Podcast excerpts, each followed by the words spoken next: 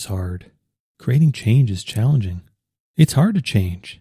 It's hard to do something different. It's even harder to be something different. And typically, we only change when the pain of doing what we've been doing is greater than the perceived pain of whatever change we're trying to create. But there's more to it than that. There's a momentum to it, there's habits to it. If the change is a big one, it can be kind of embedded in our identity and our sense of self and the way that we present ourselves. And not only that, by the expectations of those around us, by how those around us, those close to us, expect us to behave, what's quote unquote normal for us, the kind of person we are, what we typically do. Creating change under these circumstances is incredibly difficult. But I think one of the fundamental things to think about, or at least one of the fundamental questions to ponder, is if the key to change is overcoming temptation. This may not be universally true, but it's true often enough that I think it's worthy of spending some time pondering, spending some time thinking about. Specifically, when we're trying to create a change in our life, it seems fundamental that at some point we're going to have to say no, we're going to have to refuse our old ways of doing things. That in order to have the new, to say yes to the new, on a pretty fundamental level, we have to reach a point where we say no, sometimes make a very firm no towards the old.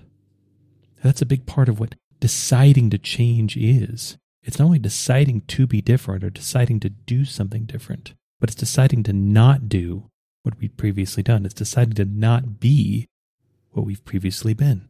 And again, I think this is an interesting thing to ponder because it can be so easy to think about change only externally or to think about change only as a future tense idea. Change is what will happen. Change is what we will be. But that change is very much influenced by the past, by our momentum, by our habits, by what we've previously done.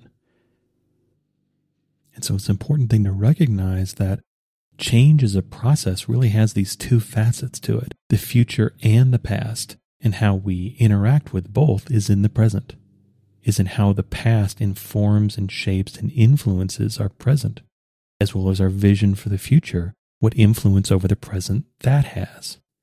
And it's really a matter of us deciding which one we align with, which one we ally with the most. Do we choose the past or do we choose the future? Do we choose the change or do we choose to maintain what we've done prior, the past? because I think we've all experienced a circumstance where we wanted to change something, but for whatever reason, we kept going back. We kept going back to whatever we were doing, even if we knew it was unhealthy for us, even if we knew it was the wrong choice in the moment. We still did it. There was still that temptation there. There was still something we were trying to get. There was still something we believed we could get from whatever we wanted to change. And these circumstances often are a reflection of our insides. That if we're not fully committed to a change on the inside, then our outsides are going to be kind of one step forward and one step back. That we're not really going to progress. We're not really going to change in the way that we want because part of us is still trying to maintain that status quo, is still trying to stay the same. So we can catch ourselves in this kind of paradox, this kind of canceling out behavior of trying to change while trying to stay the same at the same time. And obviously, these two ideas are in direct conflict with each other. That in order to change, we have to change. If we want to stay the same, then we have to stay the same. But there's no such thing as same change. It's one or the other. We have to decide which one we commit to. Because that's a really important piece right there. What are we actually committed to? How committed are we really to this change that we're trying to create? Because a lot of times, especially if fear is involved, we'll try to wait for a change to tell us it's the right thing before we really commit to it. We'll kind of dip our tippy toe into it and just try it out and see if it works. But because we're not really fully committed to it, it doesn't really fully commit to us either.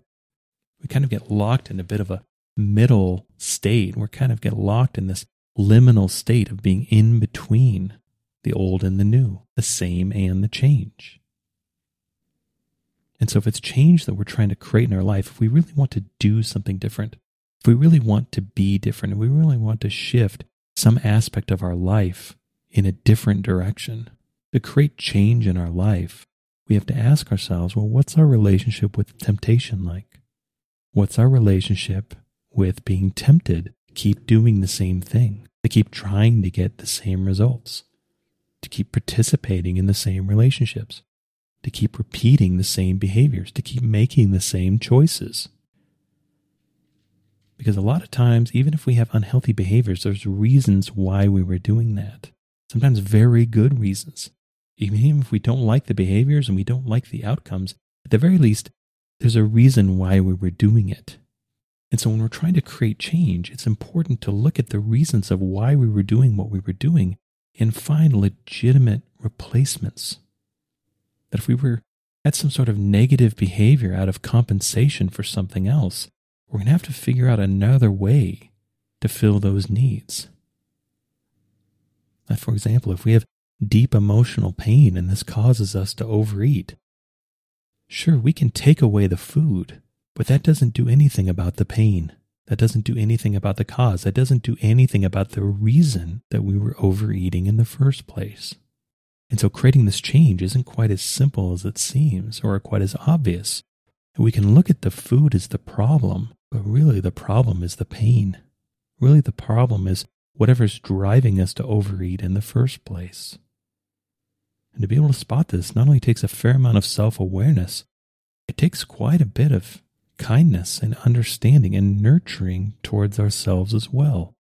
That it's so easy to castigate ourselves, it's so easy to criticize ourselves, it's so easy to blame ourselves for what we do without ever really looking at, well, why are we doing what we're doing? Is there a reason?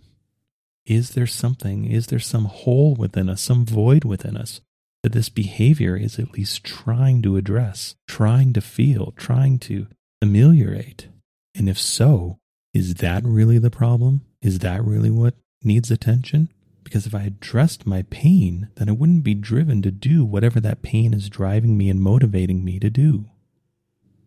It's kind of like if I'm suffering with an illness, is it more effective to look at symptoms or to look at the root cause?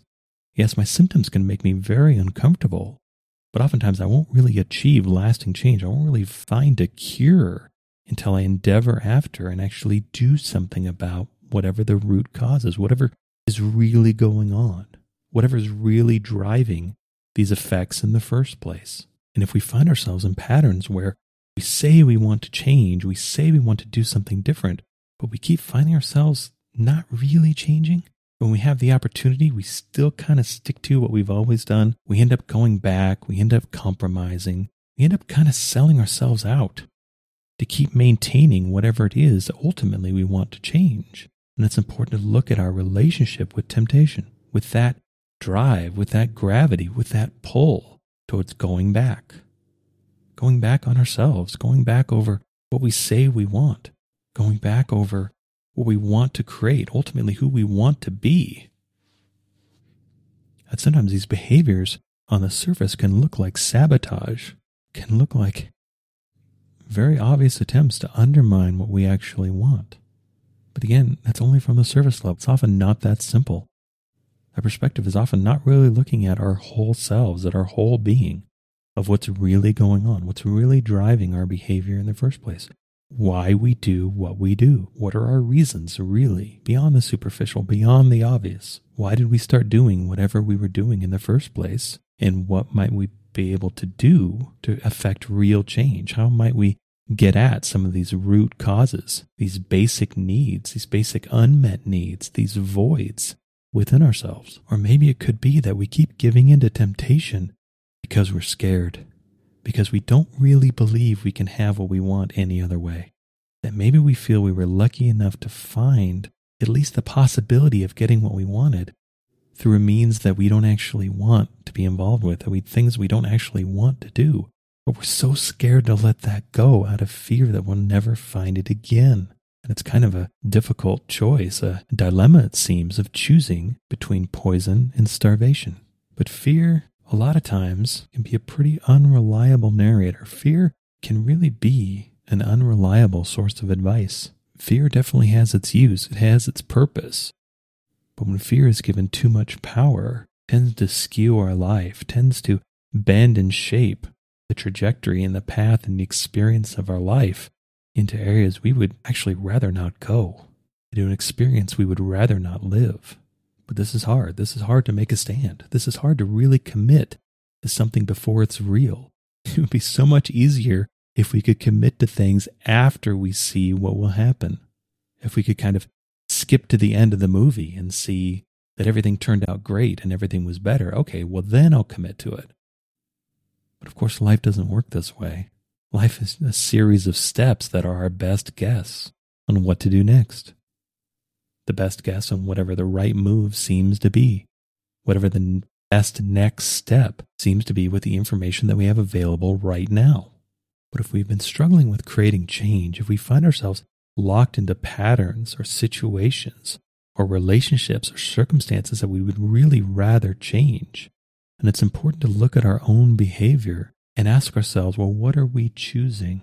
And not only choosing from our behavior what we do or don't do, but how do we feel on the inside? Are we still trying to get something? Do we still believe the only way to get what we want is through doing things we actually don't want? Are we scared to say no? Are we scared to leave and abandon a situation that we know doesn't actually serve us because we're frightened that we won't be able to find what we need somewhere else.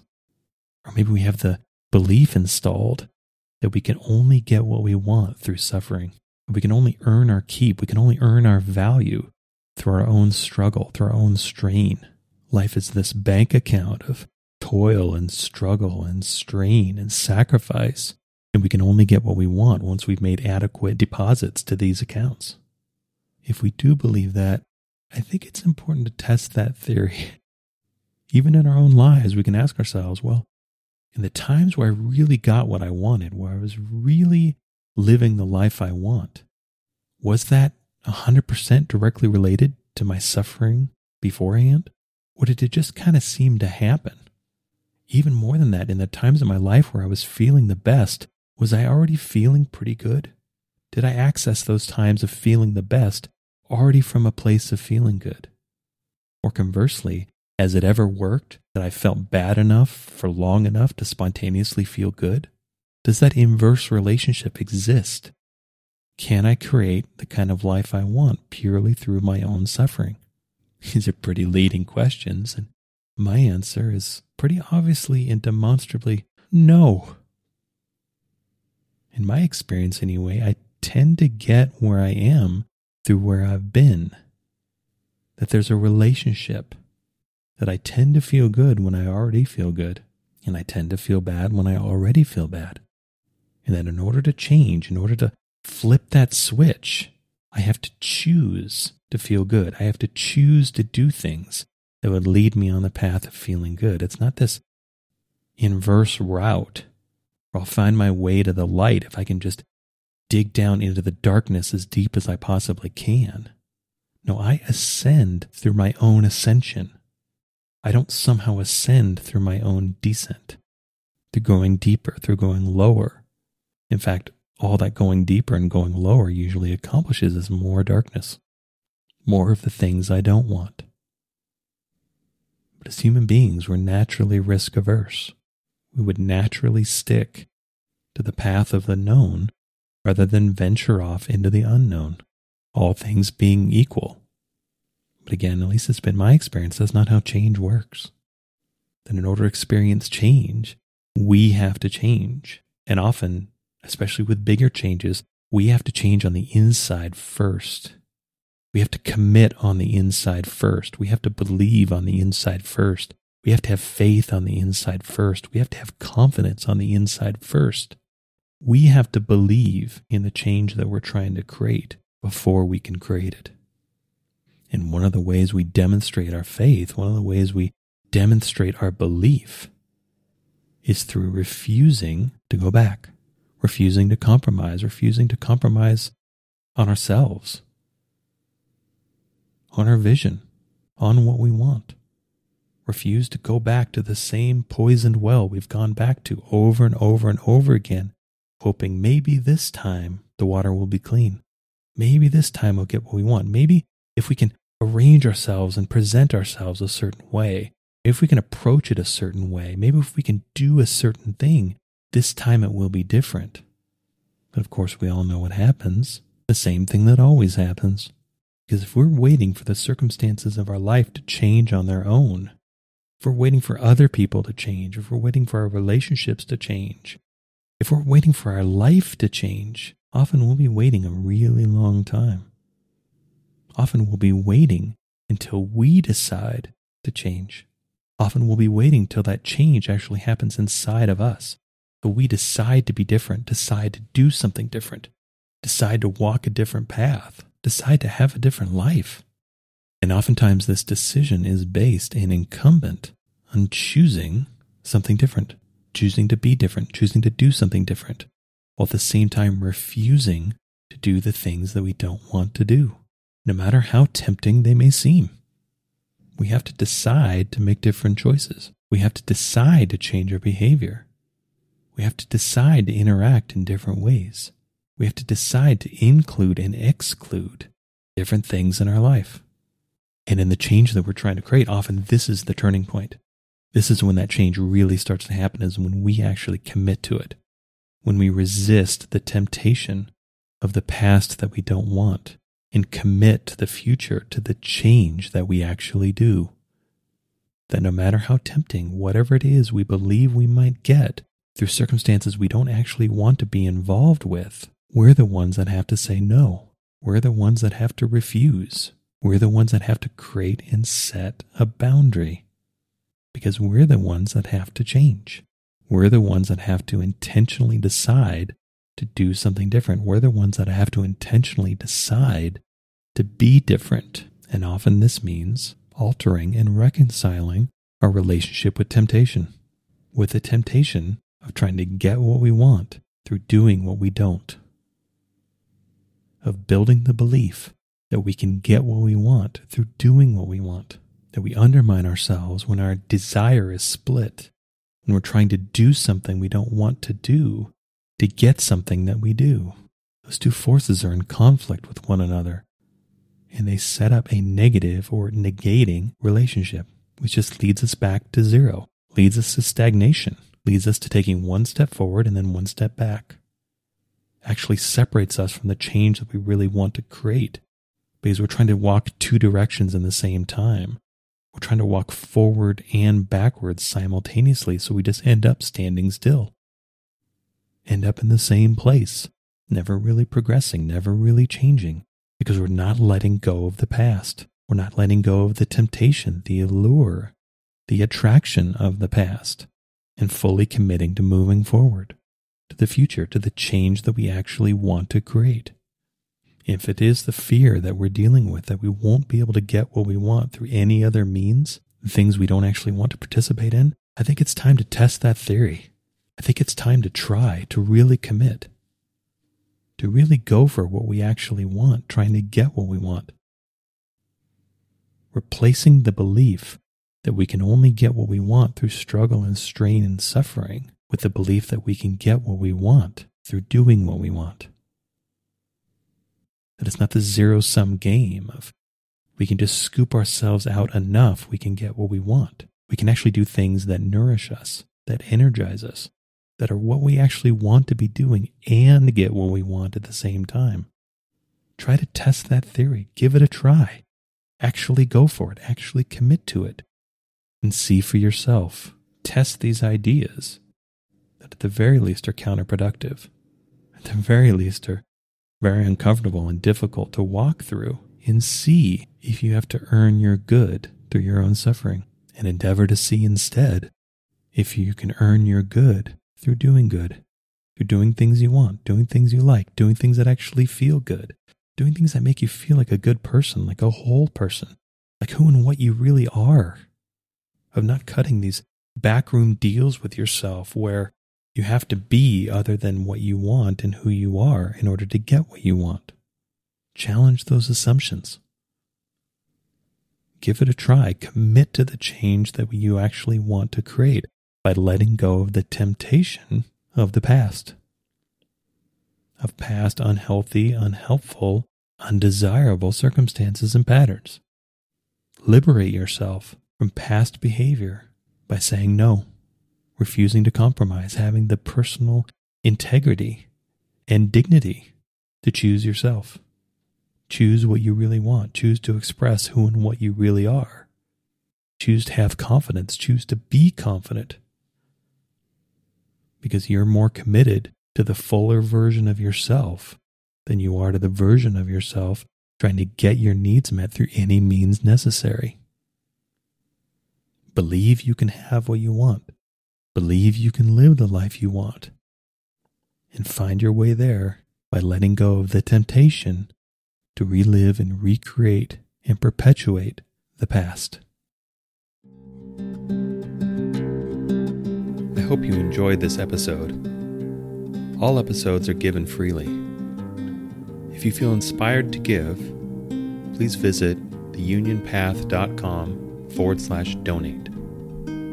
If you have a question, you can contact me at theunionpath at gmail.com. Take care and all the best.